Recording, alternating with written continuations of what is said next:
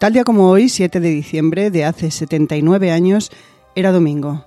Los relojes marcaban las 7.48 de la mañana en Hawái, entonces un territorio de Estados Unidos, cuando 353 aviones del ejército imperial japonés aparecieron en el horizonte y acto seguido atacaron por sorpresa en dos oleadas.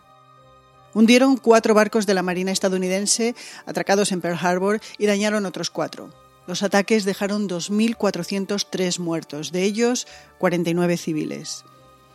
Un periodista de una estación de radio afiliada a la cadena NBC llamó por teléfono a Nueva York desde un tejado y describió lo que había visto advirtiendo. Esto no es una broma, es una guerra de verdad. Ese mismo día y en menos de siete horas, Japón atacó la isla de Wake, Guam y las Filipinas, todos territorios de Estados Unidos, y también las colonias británicas de Hong Kong, Singapur y sus posesiones en Malasia. Al día siguiente, el presidente Franklin Delano Roosevelt compareció ante una sesión conjunta del Senado y la Cámara de Representantes en la que se declaró la guerra contra el Japón y el presidente dio uno de sus discursos más famosos refiriéndose al 7 de diciembre, el día del ataque a Pearl Harbor, como una fecha que vivirá en la infamia. Yesterday, December 7 1941, a date which will live in infamy. Y así Estados Unidos entró en la Segunda Guerra Mundial. Hola, soy Ana Nieto y esto es Calendario de Historias, una producción de Audire Podcast cuya misión es recordar el pasado, indagar en algunos de sus momentos y personajes históricos y buscar qué nos queda de ello. De todos los ángulos que podíamos darle a este programa, hemos optado por recordar un evento secreto en su época y poco conocido incluso ahora. Pearl Harbor fue sin duda un bombardeo que cambió la historia. Sin embargo, no fue el único ataque japonés en territorio estadounidense durante la Segunda Guerra Mundial. Entre 1944 y 1945, Japón lanzó hacia Estados Unidos más de 9.000 globos incendiarios en una operación que provocó las únicas bajas civiles en el territorio continental de Estados Unidos durante la contienda. Estos globos incendiarios de hasta 10 metros de diámetro podían transportar una bomba de 15 kilos o varias más pequeñas, su objetivo eran los enormes bosques de los estados del Pacífico de Estados Unidos, caer sobre ellos, prender fuego y así sembrar el caos y la desmolarización. El ensamblaje de estos globos, a los que los japoneses llamaban fugo, se asignó a niñas y adolescentes que se reclutaron para trabajar en fábricas en horarios larguísimos y extenuantes. Para armar cada fugo se necesitaba corcho, papel de arroz, un barómetro, saquitos de arena, hidrógeno y metal para las bombas. Una vez ensamblados, se entregaba a un equipo de ingenieros que los lanzaban. Y lanzados, la corriente en chorro, también conocida como jet stream, los arrastraba hacia la costa pacífica de Estados Unidos. El gran problema técnico que se planteaba era cómo lograr que los globos se mantuvieran en una altitud de entre 9.000 y 11.000 metros durante el sobrevuelo del inmenso Océano Pacífico. Y es que según avanzaba el viaje, el hidrógeno se iba gastando y los globos comenzaban a perder altura. La solución fue sencilla. Se incorporó un barómetro que cuando detectaba la pérdida de metros, accionaba un mecanismo que dejaba caer un saquito de arena. Y así el globo volvía a recuperar altura. Este proceso se reproducía varias veces hasta que se acababan los saquitos. Para entonces los globos estarían sobre territorio enemigo y ahí caerían. En otoño de 1944, tanto en la costa del Pacífico de Estados Unidos como la de Canadá, se comenzaron a ver luces en el cielo que parecían flashes. También se oían explosiones a las que no se encontraba explicación, y se comentaba que aparecían trozos de objetos raros. Y para la Navidad de 1944 la prensa local estaba ya sobre la pista. Pero también lo estaba el ejército estadounidense, que a principios de noviembre había encontrado un globo incendiario gigantesco en California. Empezaron a investigar y enseguida se dieron cuenta de qué estaba pasando.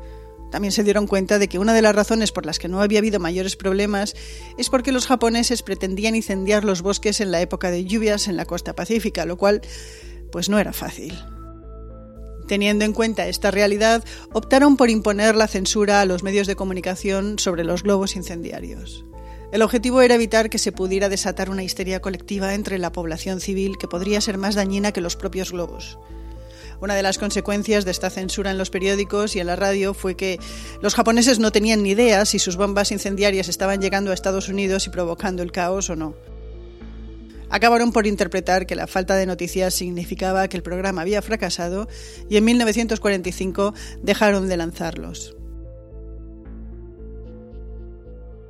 Pero la censura tuvo otra consecuencia, la tragedia de Bly, el domingo 5 de mayo de 1945, un grupo compuesto por el reverendo Archie Mitchell, su esposa Elsie y cinco adolescentes integrantes de la escuela dominical del pueblo de Bly, en Oregón, salieron de excursión al monte Gerhardt. Mientras el reverendo aparcaba el coche, los muchachos y Elsie vieron un objeto extraño y se acercaron. Y ¡boom! Murieron los seis. Los chicos tenían entre 11 y 14 años. Dos eran hermanos entre sí. Elsie, la esposa del reverendo, tenía 26 años y estaba embarazada de su primer hijo. Diecisiete días más tarde, el gobierno de Estados Unidos se vio obligado a comunicar la existencia de estos globos y de alertar sobre el peligro de acercarse si se encontraba uno. Pero ya en ese momento las noticias se centraban en el fin de la guerra en Europa que había sucedido el 8 de mayo. Apenas tres meses después, el 14 de agosto, llegaría la rendición de Japón.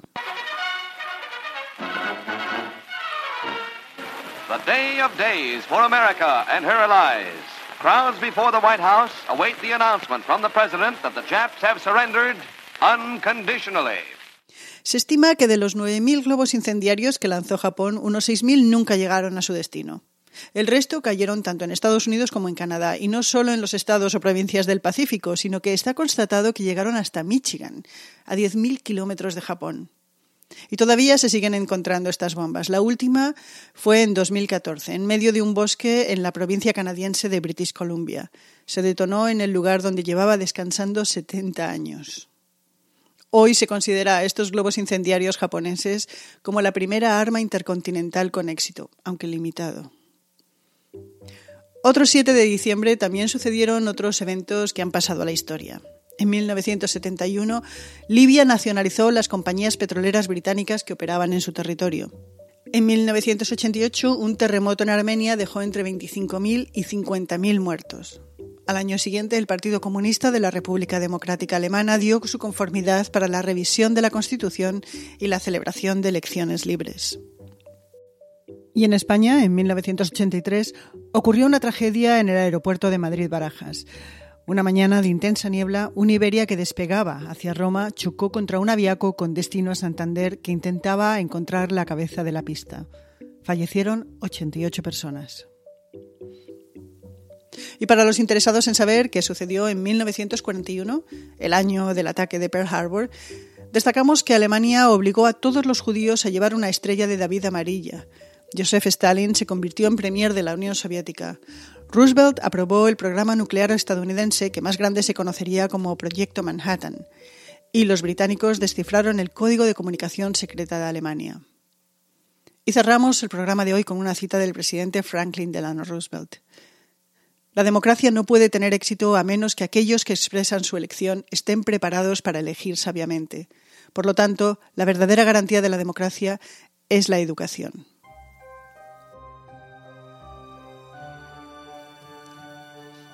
Esto es Calendario de Historias, una producción de María Luz Rodríguez y quien les habla, Ana Nieto. Volvemos el miércoles 9, después del festivo de mañana. Pásenlo bien.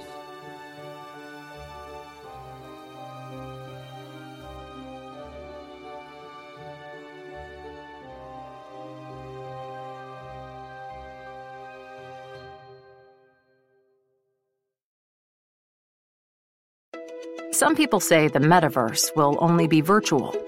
But one day, in the metaverse, doctors will practice high risk surgeries hundreds of times before they operate on real patients. And students will be transported to ancient Rome and Saturn's rings, improving health outcomes, learning, and more. The metaverse may be virtual, but the impact will be real. Learn more about what Meta is building for the metaverse at meta.com slash metaverse impact. Este 4 de julio, no te pierdas la película del verano. Are you ready? Damn right. Top Gun Maverick es una de las mejores películas jamás hecha. Disfrútala en la pantalla más grande que puedas. You got yourself a deal. Tom Cruise, Top Gun Maverick, clasificada PG-13.